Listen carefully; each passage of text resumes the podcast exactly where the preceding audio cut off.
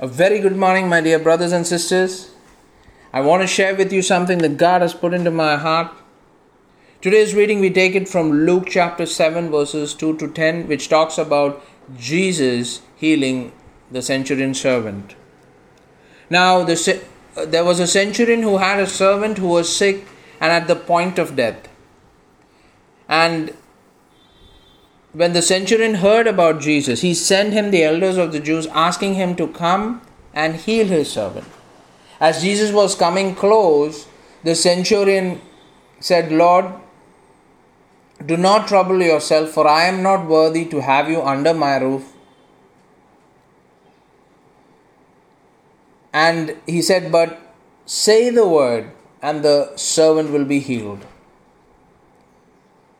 The centurion here recognized the authority of Jesus. When Jesus heard these things, he marveled at him and said, I tell you, even in Israel,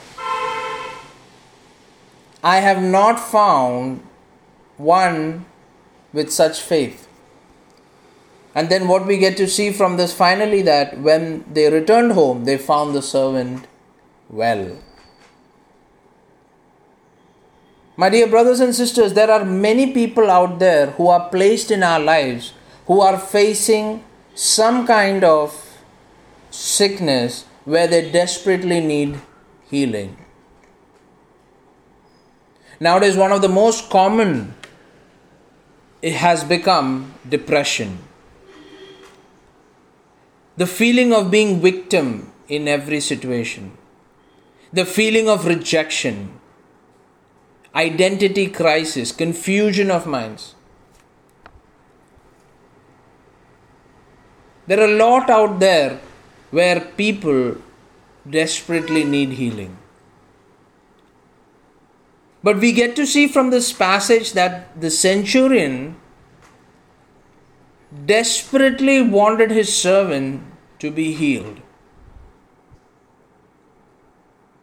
By sending his elders, uh, the elders of the Jews, asking them, sending them to Jesus, asking him to come and heal his servant. We see the desperacy of that centurion to see a fellow human healed. Philippians 2 verses 3 to 4 says this Do nothing out of selfish ambition or vain conceit. Rather, in humility, value others above yourself, not looking to your own interest, but each of you to the interest of others. The centurion was desperate to see another human being healed. So I want to say, like the centurion, are we desperate enough to go to Jesus for a fellow human like you and me by recognizing his authority for the healing to take place. I pray that each one of us from today would care for another human being by praying desperately for them to Jesus for the healing to come to pass. God bless you all.